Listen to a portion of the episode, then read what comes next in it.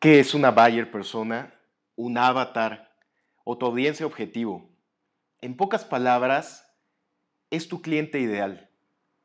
Como bien sabemos, nuestros productos o servicios no pueden llegar y no a todo mundo les va a interesar.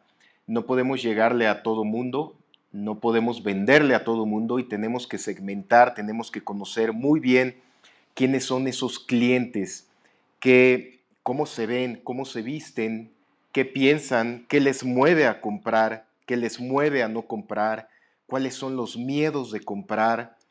Pero lejos de eso, necesitamos saber una segunda capa, una capa más profunda de nuestro cliente ideal, de nuestra buyer persona, que eh, se utiliza el concepto en marketing y cómo tenemos que llegar a ellos.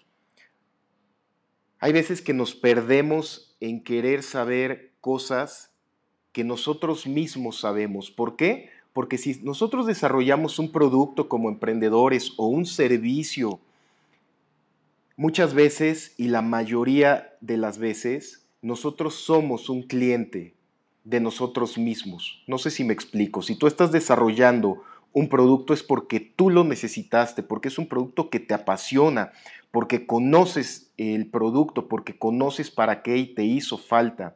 Lo mismo para un servicio. Si tú estás brindando un servicio es porque tú eres un cliente de tu servicio, sabes qué miedos tuviste para poder desarrollar ese servicio. Entonces, basado en esto, comienza a hacerte preguntas. ¿Qué es lo que te mantiene despierto en las noches preocupado? ¿Qué quisieras que ese servicio o ese producto te resolviera? Cómo te podrían llegar a ti a vender ese producto. O muchas veces ni siquiera necesitas tú llegar a vendérselos, necesitas ponérselos enfrente, encontrar a esas personas, a esos clientes ideales, en dónde los vas a encontrar, con quiénes hablan, eh, qué tipo de publicaciones ven, qué les hace sonreír, qué les hace divertirse, qué les hace sentirse vivos qué tipo de deporte hacen, si es que hacen deporte, cómo comen.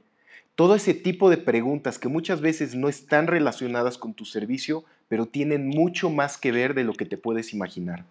Eso es realmente definir a tu buyer persona, porque cuando encuentras ese nicho de mercado, ese nicho de mercado es el que te va a hacer una comunidad. Y tú lo que necesitas es hacer una comunidad que se que, se, que ronde em, cerca de tu producto, cerca de tu servicio. Y esa misma comunidad va a hacer que, se vaya expandiendo em, tu producto, que se vaya expandiendo de boca a boca y que vayas creando tú muchos otros derivaciones de tu producto porque ellos te van a estar retroalimentando de lo que se necesita. Entonces, Básicamente eso es la buyer persona. Em, hay muchas otras cosas más que se, que se pueden hacer, que tú tendrías que estar definiendo.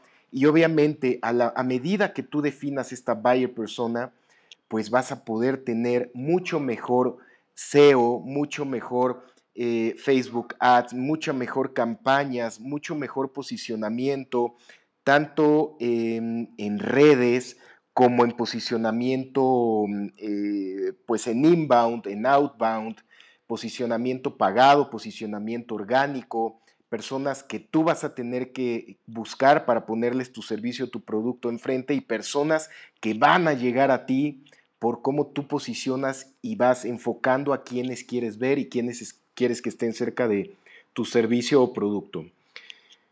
Básicamente esto es, hay mucho más, como les dije, mucha más teoría, mucha más práctica. Hacer una buena buyer persona, definirla requiere muchísima práctica, estar acercándote, poniéndoles lo que quieren ver, lo que quieren escuchar, y eso tiene mucho que ver con conocerlos, con conocerte a ti también y con hacer, con, con hacer una muy buena comunidad.